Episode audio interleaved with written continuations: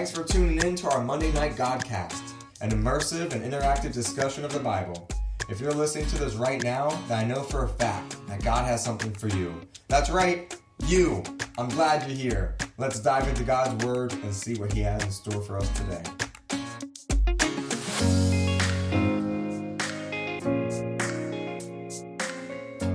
Welcome, everyone. We're going to be in Colossians 4 today. I want to go out of order because why not? We started off the book in chapter 2 and then went to chapter 1 and 3 and then 4, so let's finish off chapter 4 with a lot of order. Let's read, we're gonna read verses 7 through the end, and then we're going to go back and read the first few verses. Paul's final instructions and greetings. Does anybody want to read this? Fair warning, there are some interesting names in here. You can pronounce them however you like if you're reading. What verse did you say you wanted to start at? Verse 7.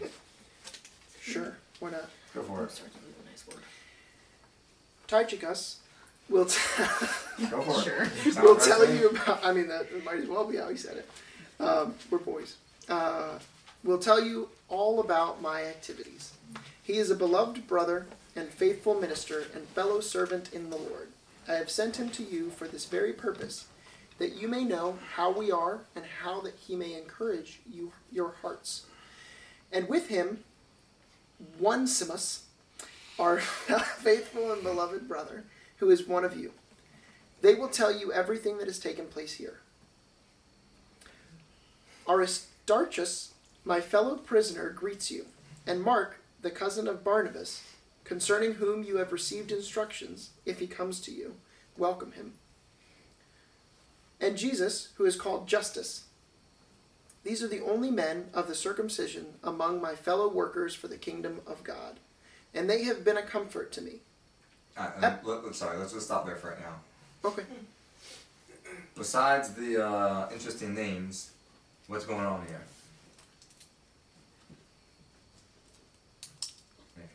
It's a pretty typical greeting.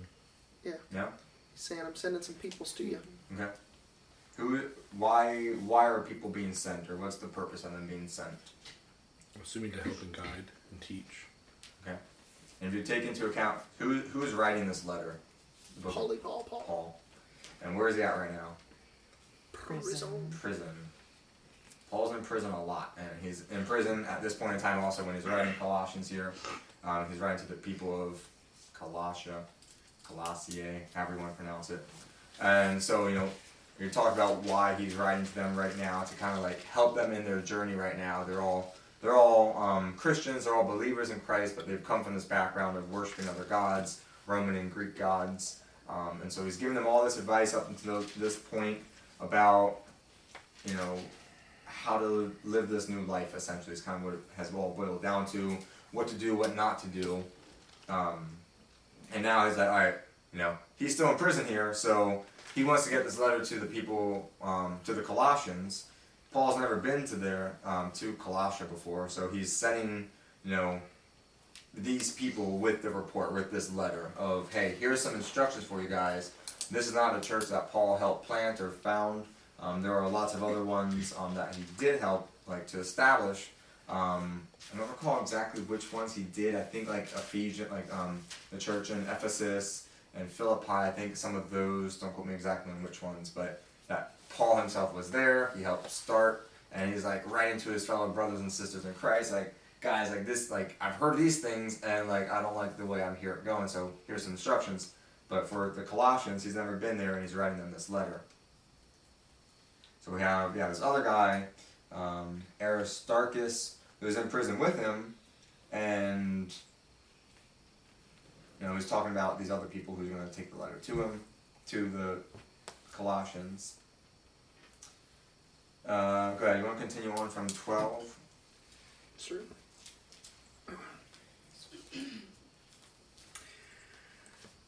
Epaphras, who is one of you, a servant of Christ Jesus, greets you, always struggling on your behalf in his prayers, that you may stand mature and fully assured in all the will of God. For I bear him witness that he has worked hard for you and those in Laodicea and Hierapolis. Luke, the beloved physician, greets you, as does Demas. Give my greetings to the brothers at Laodicea and to Nympha and the church in her house. And when this letter has been read among you, have it also read in the church of the Laodiceans. And see that you also read the letter from Laodicea.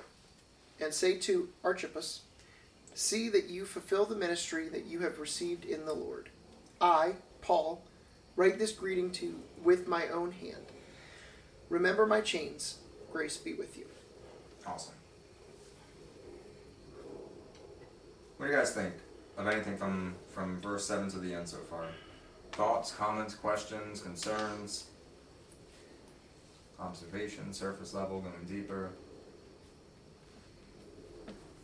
I think on the surface it's really good that to recognize he is in prison. He's right in the city. He still has the... I don't know how to say it, but it's like when people plant a tree and they know that they'll never see that tree grow, but they plant it because they know generations after them will see it. It's like doing something knowing you won't reap any actual reward, or you're not going to gain the fruits from doing any of it. You're kind of, because he's in prison, he's not going to see this church grow, but he's sending people to then hopefully grow this church into a better church. And then at the end it says, remember my bounds, or remember my chains, grace be with you, amen. And I think he says that because even learning about Paul, even in church and everything, he will always bring up, be Paul in prison. He was in prison and he was still always praising the Lord, and I think he's saying that because he's as an example, remember where I'm at and where I'm writing and how I'm talking to you, even though I'm in prison, I'm still praising God. Yeah, I think that's just pretty service level stuff right there. I think it's pretty good. That's awesome. Because I read it before. I read it during the week, and I was like, I wonder where Ben's going to go with this one. I was like, because I'm like, bro, I don't see nothing. I mean, it looks just like the genealogy stuff. It's it's important nonetheless, but it's what's even in this? What is this even ? I was like, it's cool, but then rereading it now and actually looking at it and thinking more of going more in depth, it's pretty cool to think about it. Yeah. I struggled a lot with chapter 4 because Yana can attest, I was trying to work on this lesson at one point. She went out and came back 2 hours later. I'm in the same spot. She's I left, you were there. I came back, you were there. I'm I had a blank page still. I struggle with it a lot. I'm I don't have anything to say on this whole chapter. And I'm okay, he's just saying goodbye, and here's, these people have a letter. But I think there's actually still some stuff here that we'll dig into. What else? Any observations? Anything else? It can just be oh, I've heard this name before, or I've heard, oh, hey, how about this? A real quick observation. Did you say her house?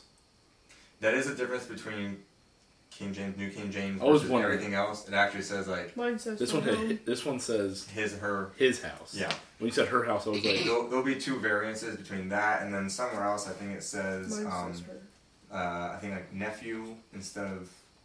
Yeah, mine says the sister son of Barnabas and stuff like that. Cousin of Barnabas. Yeah, it's a slight difference in the translation, which is the gender, but that's a difference. So. I was just I don't see the significance into this thing, her house or his house. I thought that might come up, but I know you use that version. I had heard that was a thing in this chapter, that New King James uses or has a different translation of he or she. That's why I was when I read it, I was it's not really talking about something crazy, but I don't think that's a big mess. I could have just been when they're reading translation between, I know they're all written in different languages. Mm-hmm. Could also be something that's as simple as a name like Pat or Bobby. It could be one of those names that are because he said Mark and mine says Marcus, so there's not really a difference. It's the same name. It's just. All right. What else? Any observations? Any other comments? Questions? Yeah, it's just interesting learning that Mark is the cousin of Barnabas. I guess I forgot that. Because Barnabas is the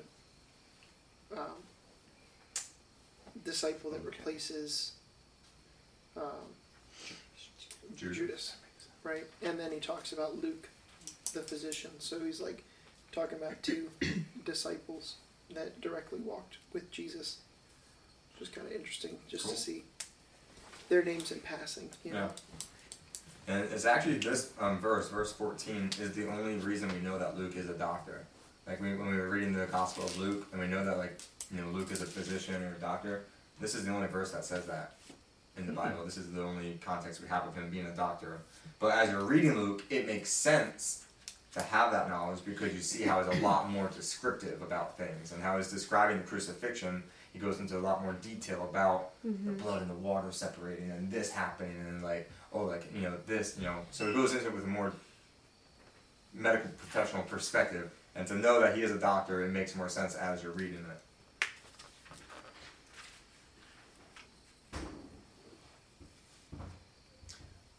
What about verse 18? Remember my chains. What do you guys think about that?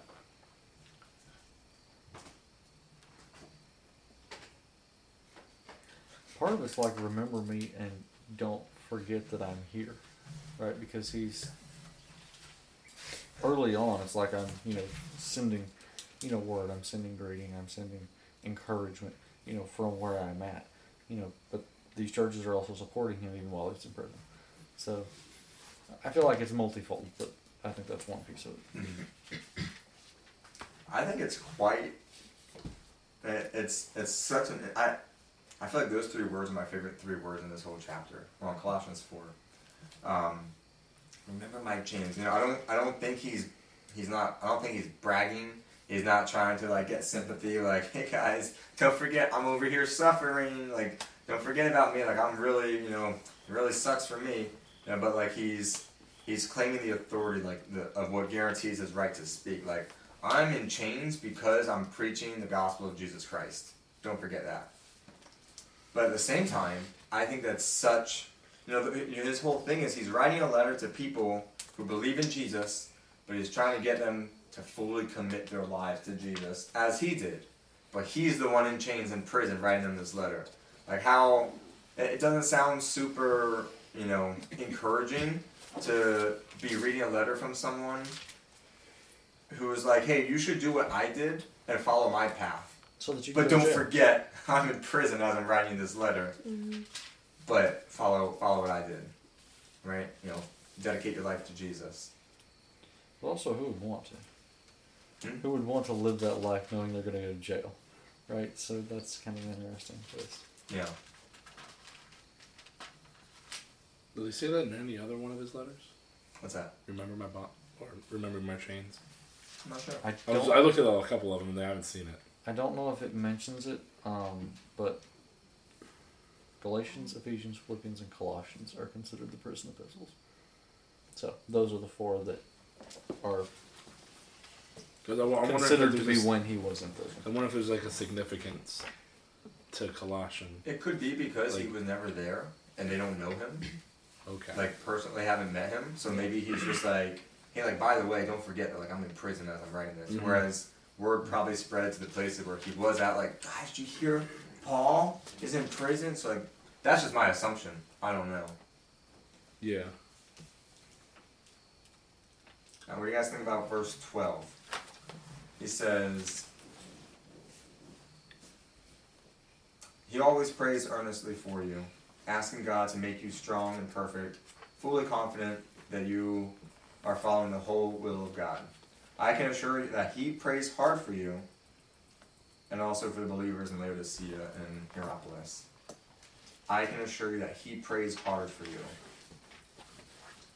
I just thought that was really interesting. Are there any other translations in that, of verse 13, besides it saying prays hard? I think Zach's translation said works hard. Works hard? I think he says is suffering. I think it said, right? In verse 13. Verse 13. He's worked hard for you. Yeah. He's worked hard for you. He says struggling on your behalf in the other part.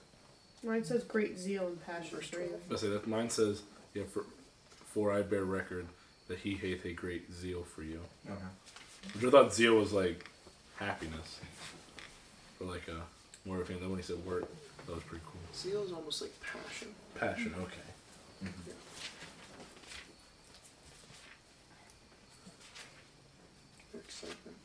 the words that I use, like from 4 and 12, when you're talking about the prayers, it says laboring fervently.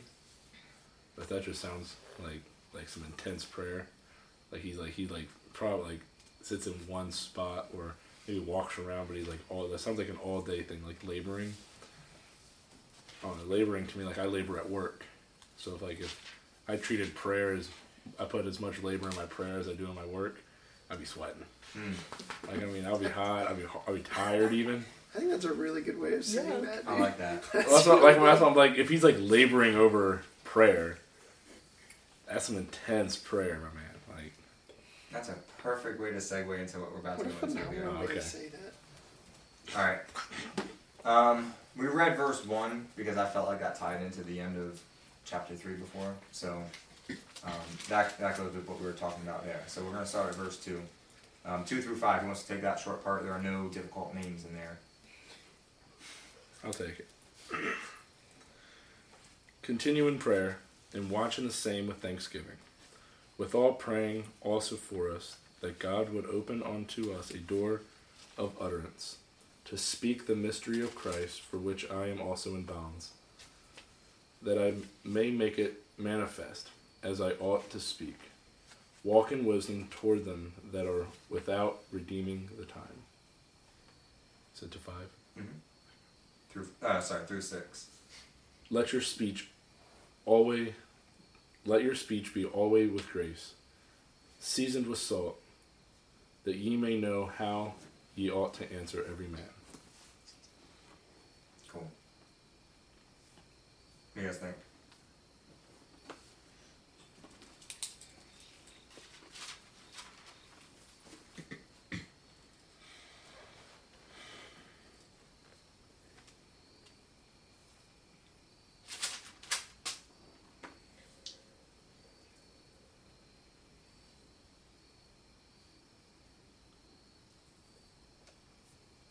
I'll read it in NLT as well, just to have another way to hear it. It's titled An Encouragement for Prayer. Devote yourselves to prayer with an alert mind and a thankful heart. Pray for us, too, that God will give us many opportunities to speak about His mysterious plan concerning Christ. That is why I am here in chains. Pray that I will proclaim this message as clearly as I should. Live wisely among those who are not believers, and make the most of every opportunity. Let your conversation be gracious and attractive, so that you will have the right response for everyone. At the end, mine says, "For then you will be prepared to give a respectful answer to anyone who asks about your faith." And I think that's really kind of a good way to phrase it, because some people can, when they ask I know for me sometimes at work people will ask about my faith, but I don't know if they are asking or if they're trying to be oh, Jesus. So, I feel I'll come with, a non... a non-good answer. I get offended that they say that. But I feel no, even if they are, trying to mock me, I should give them a respectful answer about my faith, about what it is. And even, with the whole homeowner, me and Gary, we've multiple times people why aren't you moving with each other? But, and it's kind of it gets so redundant and so annoying that we aren't respectful. So then I feel people are those Jesus people, they're rude. So I think it's really nice that they're you will be prepared to give a respectful answer to anyone who asks about your faith.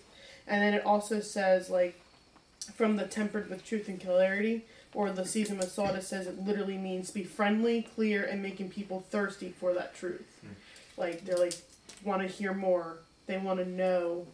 They want that friendly, clear, but they also want to know more because salt makes you thirsty. As a metaphor, which I think is really nice.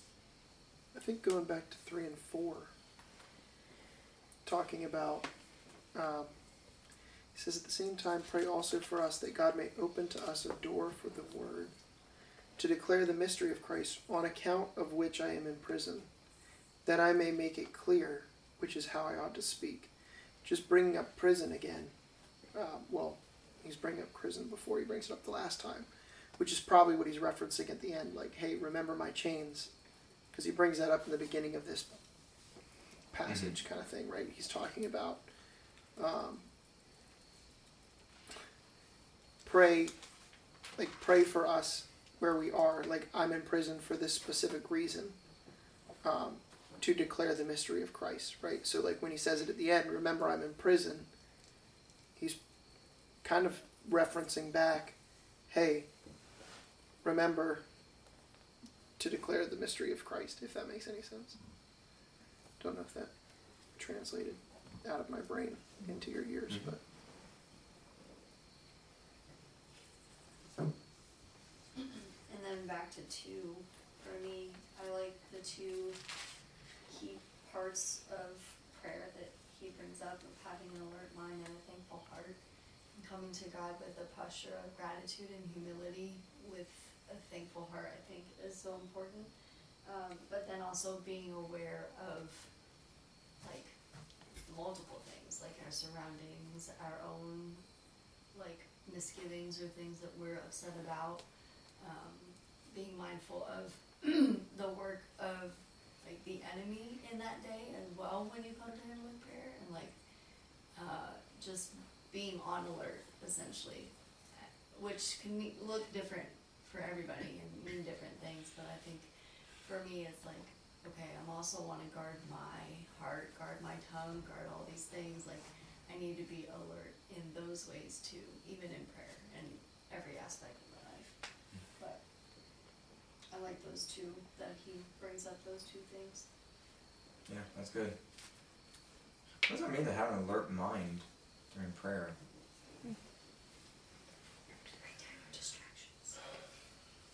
So, no distractions. Being intentional. Intentional, yeah.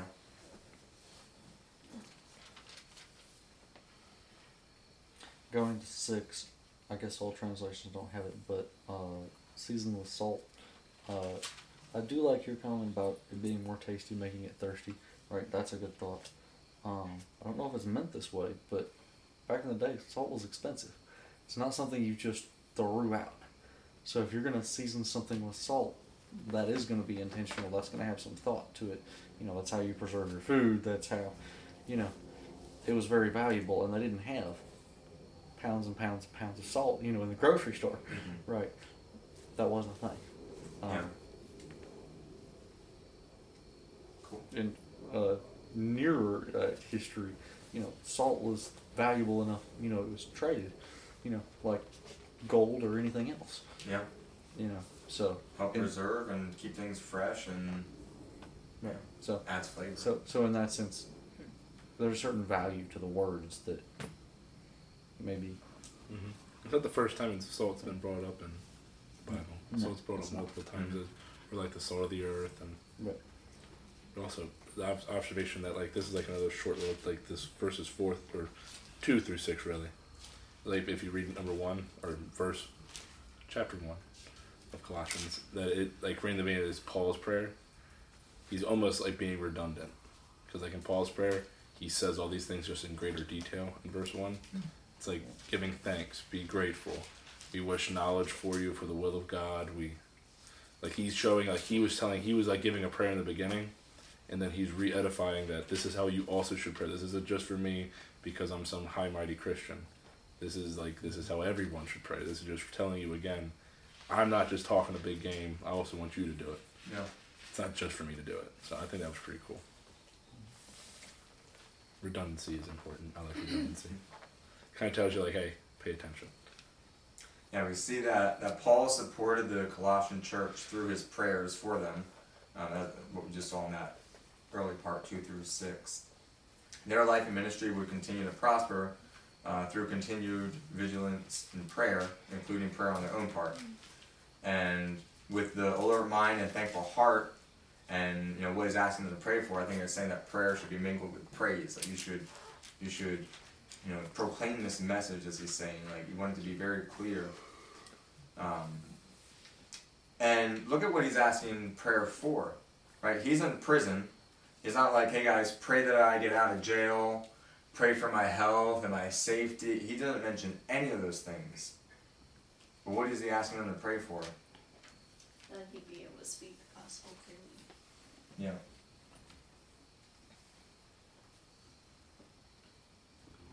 It's a real gut check at times. It's like, I was just talking to my brother and he's like, why is life so hard? I'm like, okay, perspective. like, how often do we do the exact same things? And it's like, wow, it's so wanting to pray. And it's not bad. It's not bad if Paul chose to pray for, you know, getting out of prison or whatever, but he was so sold out for this message. He was so wanting of people to, like, know Jesus and, like, look, your lives will be so completely different and you have to know it. Like, he was so wanting people to understand who Jesus was, what his mission was, why he came. Like, he, to the point where nothing else mattered. Literally his own circumstances didn't matter. Whether he died in prison or didn't, like, I think we read that in Romans. It's like, whether this happens or not, whether I have food or I don't, like, all of it is meaningless in comparison to Christ. Like, mm-hmm. Christ is everything. I'm like, okay. Like, do I really feel that way every single day of my life? Like, I don't know that I can confidently say that I do. But Paul, like, he was just sold out. Mm-hmm. Yeah. That's really cool. In my Filament app thing, commentary about the alert mind thing, it says that the Greek verb behind this phrase is used in the New Testament to portray the need for Christians to be watchful in light of Christ's return. So it gives references in Matthew, in Mark, 1 Thessalonians, and in Revelation. And it, all of them seems to basically say the same thing. So you too must keep watch, for you don't know what day your Lord is coming.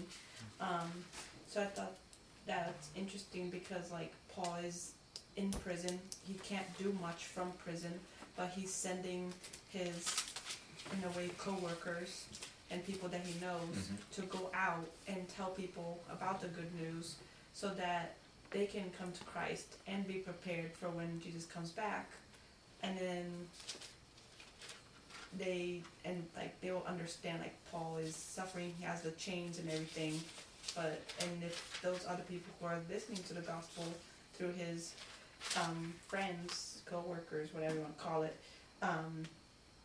they will be living a much better life with Christ in their lives, even through trouble, through whatever their hardships are on earth, but they'll be prepared for when Jesus comes back.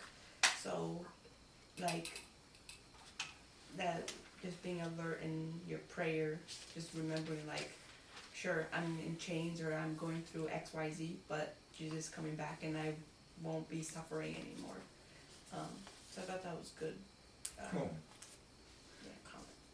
I think that we, I don't know if I'll say always, but way too often, not just us in this room, but us as Christians, find ourselves praying more for personal things over eternal things. That are good. Praying for safety, but praying more for safety than for God's message to be spread. Like, how often do we pray for, God keep us safe and God keep us, I think they're all great things to pray. I'm not saying don't pray for them, because any long road trip I pray for, safety during the road trip. Not a bad thing to pray for. But let's make sure we're also including, help me to take this word. Help me to take your gospel along with you and spread your word. So I want to dive into prayer a little bit. Prayer is, he's encouraging them to pray. And he speaks a lot about prayer here. Prayer is a discipline. It doesn't come naturally or conveniently to us. In Luke 11:1, the disciples came to him and were like, Lord, teach us how to pray. And that's where we have, quote unquote, the Lord's Prayer, which really, more realistically, it should be named like the disciples' prayer, because he's giving them this prayer as like a template to follow. Like, hey guys, this is how you should pray. Our Father who art in heaven, right? Hallowed be thy name. Your kingdom come, your will be done. Right? Give us this day our daily bread. Help us forgive. Help us not go into temptation. Like, all these things. It's a template of, like, come into it, just as you said, with praise and thanksgiving. Our Father who art in heaven, hallowed be thy name. Right? It's praising him. Your kingdom come, your will be done on earth as in heaven. He's accepting, like, I'd rather what you want happen than what I want.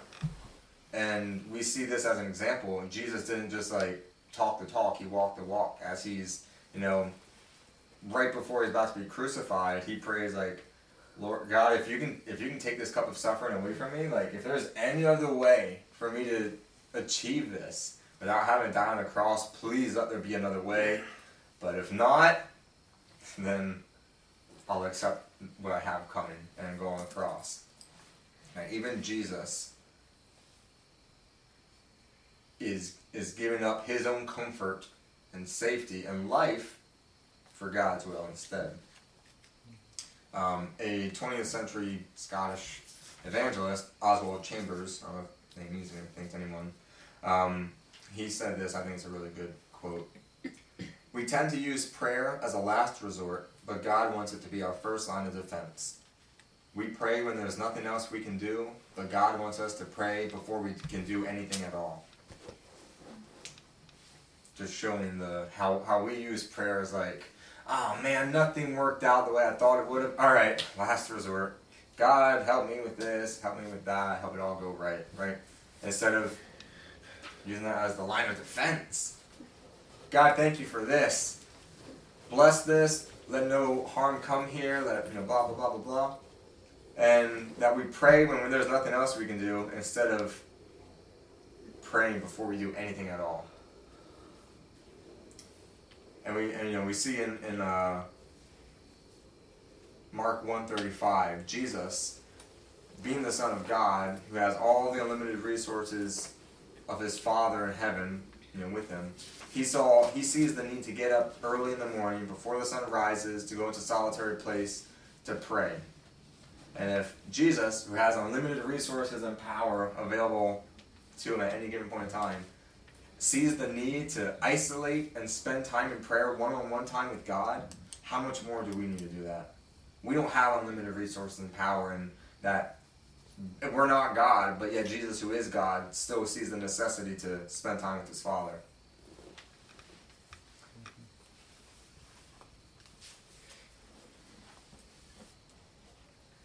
So, as I'm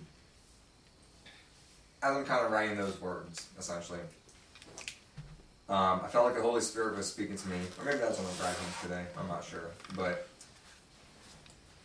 at some point today, a little bit before Bible study, I felt, and thinking on that part, about how much Jesus saw the necessity to pray with God, I thought about my own prayer life, and where I'm currently at.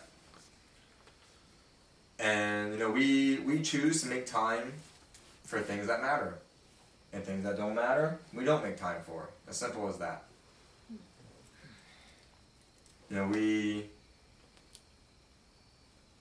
I'll choose in the morning, as most probably do and hopefully do, to brush your teeth every morning before going to work at some point, right? Mm-hmm. But I don't always make time in the morning to read the Bible or spend time in prayer with God. So the way I see it for myself is I prioritize brushing my teeth over spending time with God. Might be a little dramatic, but it's true. I make sure I always have food in my stomach before I leave for work, whether that's I have time to eat a bowl of cereal or I take a bed with cream cheese in the car and I eat it on the go if I'm rushing, I make sure I am fed before I go to work. Like, do I always make sure that I'm spiritually fed before going to work? Can't honestly say I do all the time. And so, the way I look at it, that I've personally been recently convicted is that, looking at what I prioritize over reading God's Word. And generally speaking, I prioritize food and things involving food, and my job is food, and all these things over time with God. And I don't always make sure to read the Bible and spend time in prayer.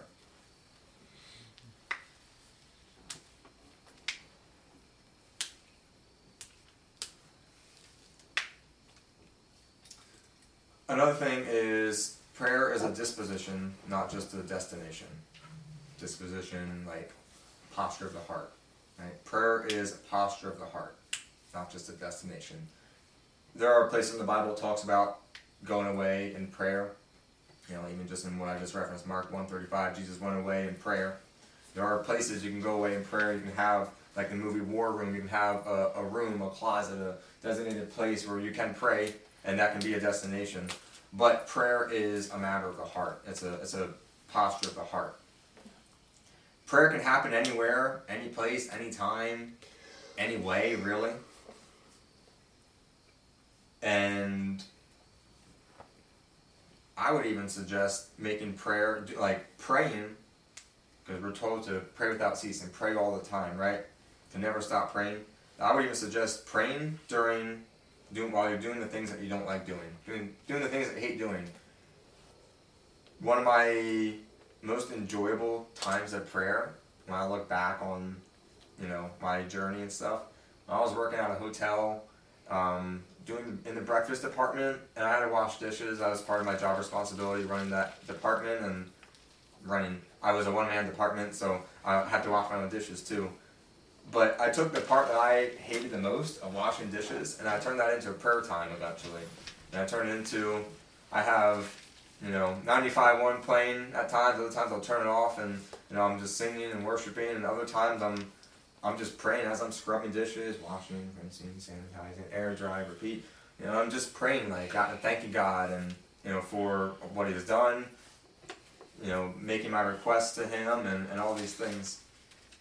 So that would be my suggestions to anyone. If you have trouble spending time to pray during something that you don't like doing. Help the time pass too. My absolute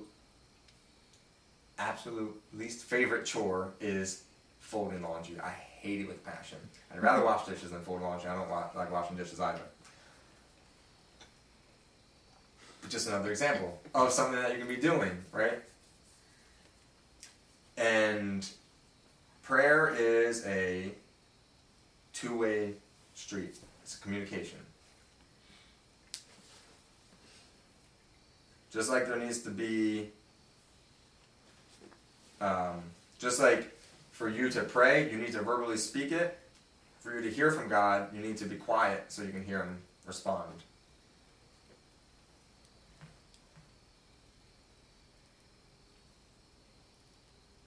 Lily, I just want to tell you that, you know, like today work was like good, things were like going by pretty quick, but then like this happened, and like, what are your thoughts? Like, why did this happen? And why did my coworker like take this thing away from me when like I told him that I wanted to do it? And then my boss said this, and I was like, what the heck? Like, I am doing this, and he was like this. So like, why is that happening? And also like I was curious like why like my friend did this thing and it really annoyed me. And now, like, this is going on, and Lily, I'm really hoping for, like, a raise soon, and why can't I get the answers that I'm looking for? Should I look for a new job? I have this big decision coming up, and also I've been thinking about, like, should I go back to school, and should I do this, and I'm curious about going to do this, but, I'm just not sure. I'm looking for an answer from you. But I haven't gotten an answer from you yet. So, and also, so like I was wondering about like mom and dad, and so like how, like you know, like are they gonna get better? And you know, and like why aren't they getting better? Like I'm really mad. Like why won't you tell me why they're getting better? And she's just not. Lily's not answering, guys. So annoying. She's not giving me an answer.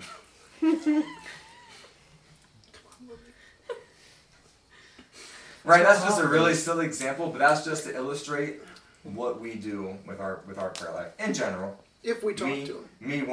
If you're even praying at all, to be honest. Yeah. This is 100% me. A lot of times, I'm guilty of it myself.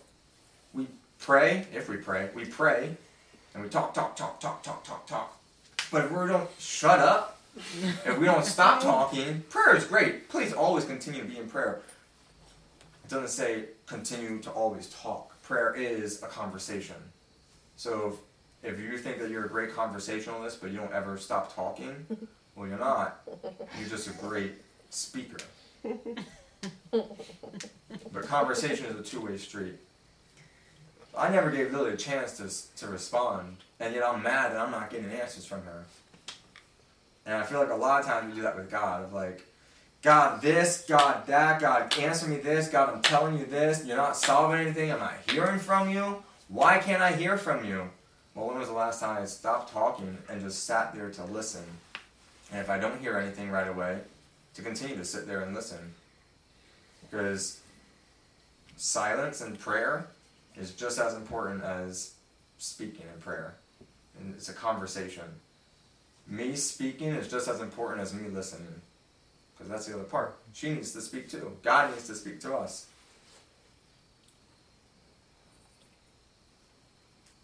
Prayer is presenting our request to God, but it's also surrendering my will to His. Like what Jesus said, if take this cup of suffering away from me, if it's your will. If not, then, I'm ready to take it on. And God, not my will, but yours be done. And it's so much more than just presenting your request to God, but while that is part of it, but it's also surrendering your will to God. So as I'm going through this, 2-3 hours ago, I got confirmation that prayer is where this needs to go toward. Because I was how I started this off, Garrick, of what the heck is in here in Colossians 4? It's just, all right, farewell, these people are bringing my letters. I'm looking at it, and I'm like, this is about prayer. 2-6 is all about prayer. And it's so important. And so God gave me an extra layer of confirmation as I'm like, why am I? And as I'm circling back to, why am I focusing so much on prayer lately on this section here? And then a notification came up on my Bible app saying, I forget what it said exactly, but it was a notification. I clicked on it and it was, try a reading plan about prayer. And I was like, interesting. So I looked at two of them. I want to read you guys the introduction. The Bible plan has the devotional part of it. This specific reading plan, it's called Dangerous Prayers. It's a little bit of a lengthy. This is day 1 devotional, but I'm going to read it.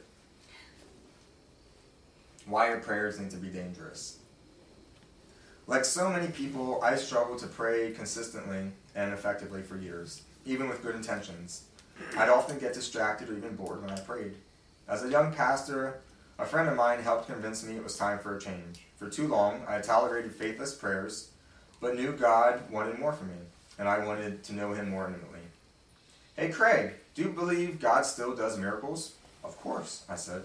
Good, because your prayers are so lame. I tried to laugh with him, but my friend's joke stung, mostly because he was right.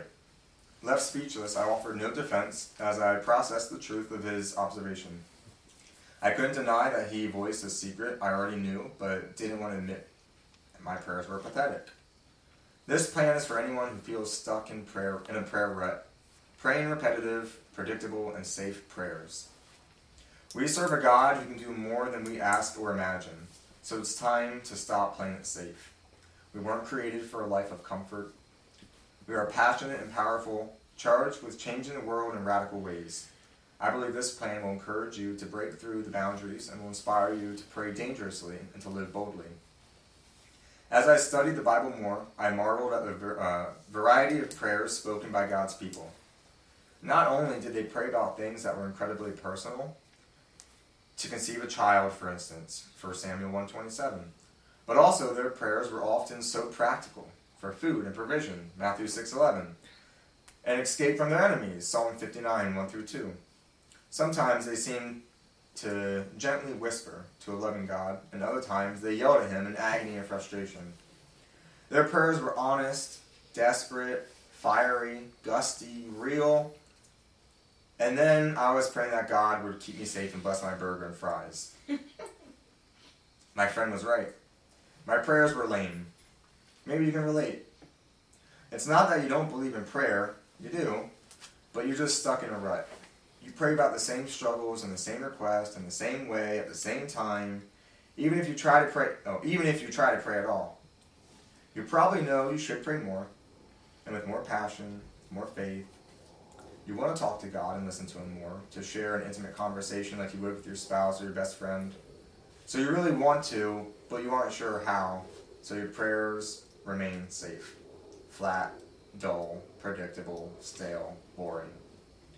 My friend's wake-up call convinced me that it was time for a change in my prayer life. For too long, I had tolerated lackluster, faithless, and mostly empty prayers. I knew God wanted more from me, and I wanted to know him more intimately, despite my hesitation about what it would require of me. When we're seeking to communicate with God in real, vulnerable, and intimate prayer, he's not wrapping us up in a bubble of spiritual safety. Instead, he bursts our what's in it for me bubble and invites us to trust him when we don't know what he will do next. Some days we feel blessed, other days we face challenges, opposition, and persecution. But every moment of dangerous prayer will be filled with his presence. Are you ready for more? Are you sick of playing it safe? Are you ready to pray daring, faith-filled, God-honoring, life-changing, world-transforming prayers? If you are, then this Bible plan is for you, and I'll share this. But be warned, there will be bumps. When you start to pray things like, search me, break me, send me, you may experience valleys, attacks, trials, pain, hardship, discouragement, even heartbreak. But there will be the joy of faith, the marvel of miracles, the relief of surrender, and the pleasure of pleasing God. It's time to stop praying safe. It's time to start talking, and really listening to God. It's time for dangerous prayers. Boom.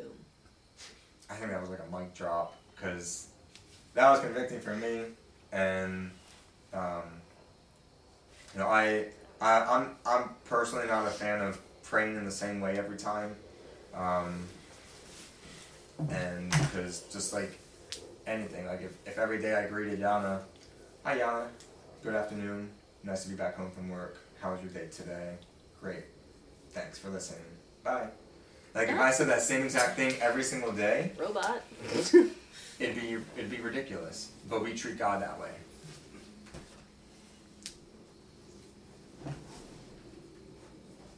And then there was another plan. I'll share both of these, but I won't read the whole intro. But essentially, it breaks it down to it's a 5-day plan. It gives a four-part acronym of how to pray. And the acronym is pray, P-R-A-Y. P is to praise. R is to repent, A is to ask, Y is to yield. That was another plan that I saw here that's really good. That one's called Pray Effectively. The first one was called Dangerous Prayer. If you guys are interested in that, I'll screenshot it, share it in the Monday night chat. If you guys are interested in that, I'm gonna be doing that one for sure, the Dangerous Prayer. So I'm really intrigued in that. If nothing else, just the devotional I thought was really good. But to just hear it and to be excited about it and to be like, yeah, that's great. Oh, wow, I suck. I need to pray better. Like, that does nothing. And it's not, the point of it isn't to be like, hey, you're really bad at praying, but to encourage you to pray for more. Just like that guy's initial question to his friend, like, hey, do you believe God can still do miracles? He's like, yeah, of course. Like, start praying that way, that God can do miracles. Don't just pray, God, thank you for this day. Thanks for, my friends. Thanks for my job. Bless my food. Amen. Like, cool, great starting point, but so what?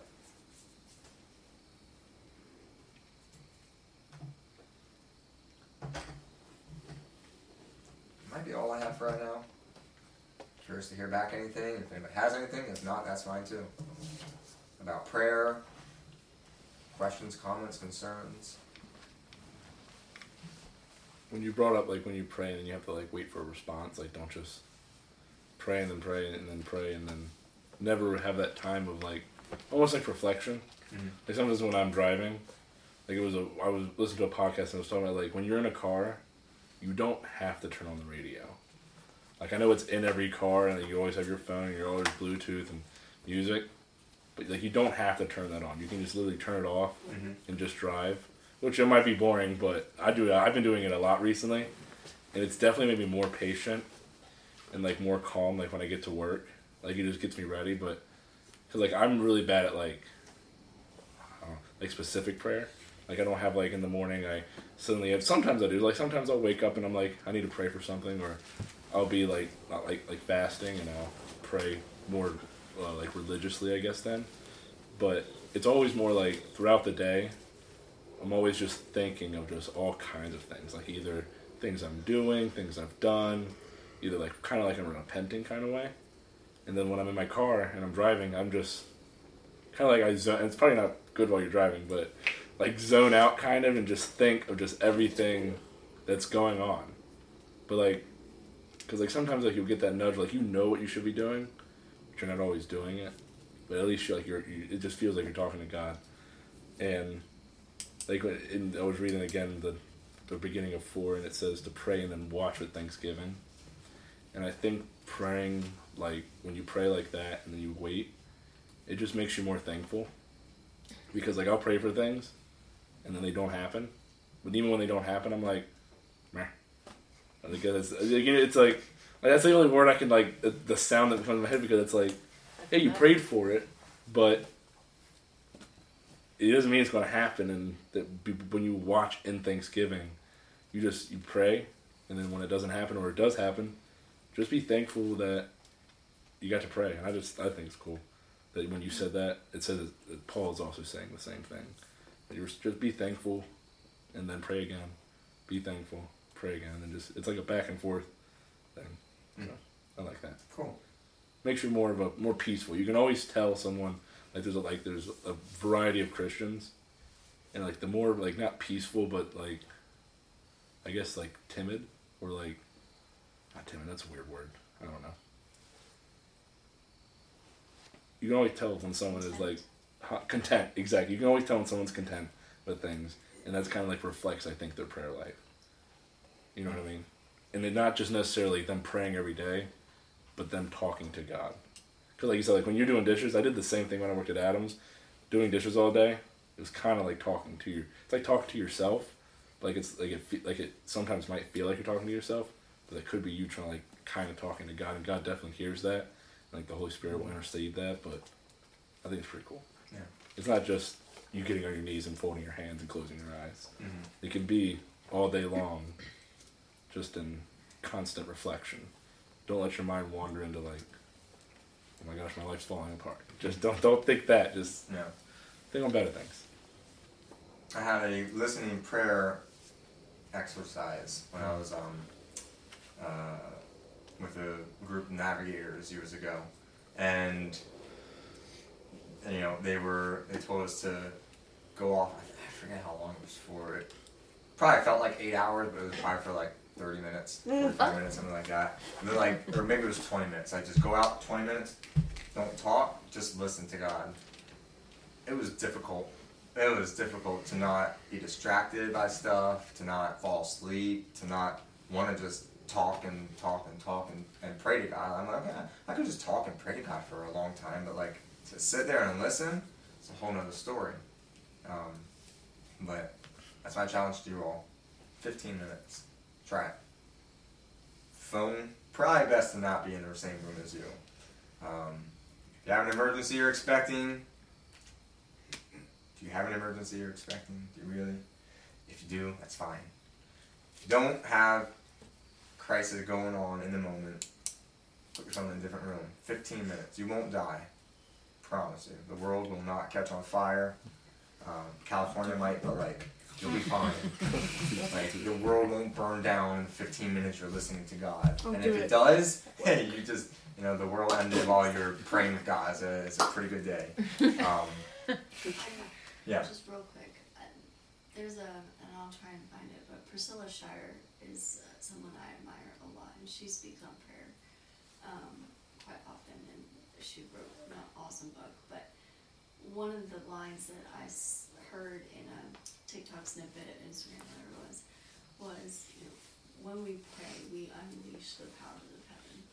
Like, that's an active participation that we get to play in bringing our requests to God, but also in faith knowing, like we talked about, or what we sang about, like, there is victory in the name of Jesus, and so praying in his name for even if it's, whether it's personal or it's God, I want to see your will be done, right? I want to see there is something that happens up there that we receive down here when we pray.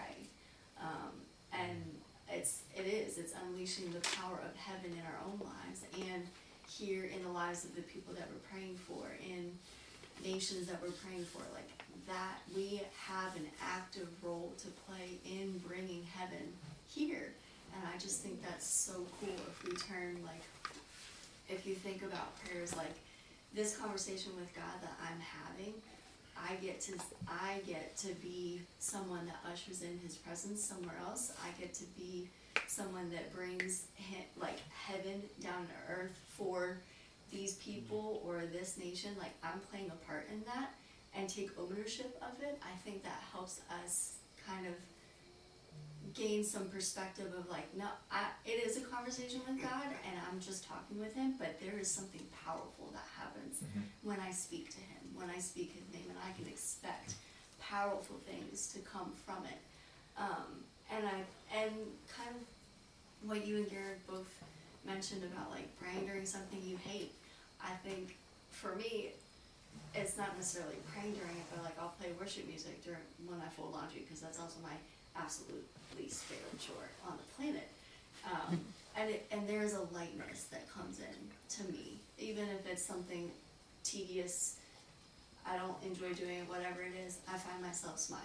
Why am I smiling? I'm doing something I don't enjoy. Why am I singing? I'm annoyed that I have 3,000 clothes to fold, right? But there is a lightness.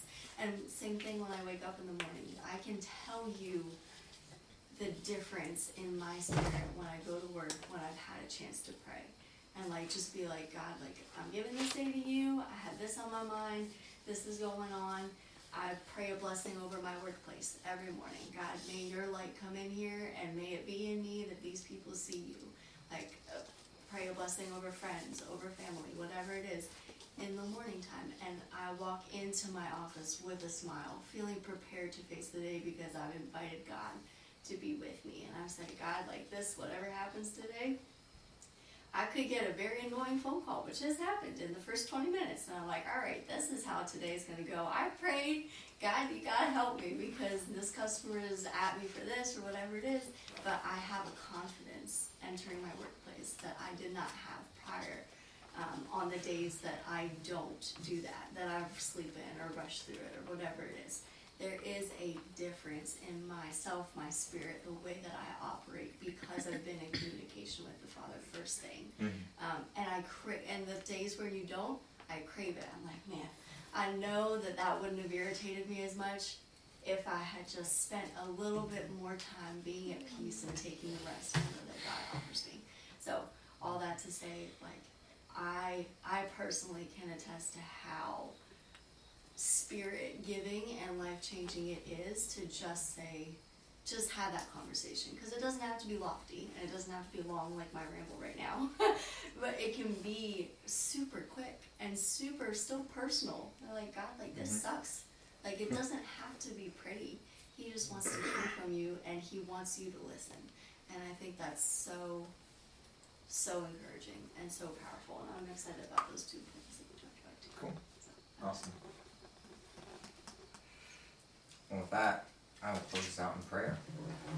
And not as a transition, not as a this is what we do, or because otherwise it would just feel weird, but because we have the opportunity to talk to Creator of everything, that's why we're going to pray. God, we thank you for who you are and for who you've made us to be, that you've chosen us to be your children, to be sons and daughters of the eternal Creator. Thank you that you've given us the opportunity and the ability to talk to you at any given moment. No matter where we are, we can talk to you. God, help us to continue to bring up everything to you. The good, the bad, the ugly, the small things that really don't matter at the end of the day, and also the biggest things possible. To come to you asking for a miracle, because we believe that you are still a miracle maker. That you can do wonders beyond what we can even fathom. The craziest thing possible. If you could do anything, you are capable. Help us to remember that and to ask boldly, to come to you, believing that you can do it. Not that you will do it because we ask, but and help us to put your will in the center of it all, to not have what we want to be the most pressing thing, but for your will to be accomplished, which is to bring people to salvation, to get to know you. God, above all else, help us to listen this week. Help us to bring our request to you and then to listen.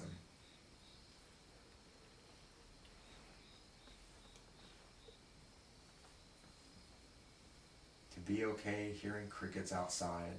To be okay with awkwardness. To be okay feeling uncomfortable and unsure and unsure if we're even hearing from you, if it's another voice. That's a great place to be. Help us to discern your voice, God. Help us to get to know you better, and when we're unsure if it's you or not, to help us look into it, to ask others, to dig into your word, to find out, is this what God would say? Help us to hear from you, God. Thank you for your word. Thank you for the ability to pray to you. In Jesus' name, amen. Hey, thanks for listening. It's always a good time when God's presence is with us. I hope you enjoyed it, and that you tune in again for the next episode of the Monday Night Godcast.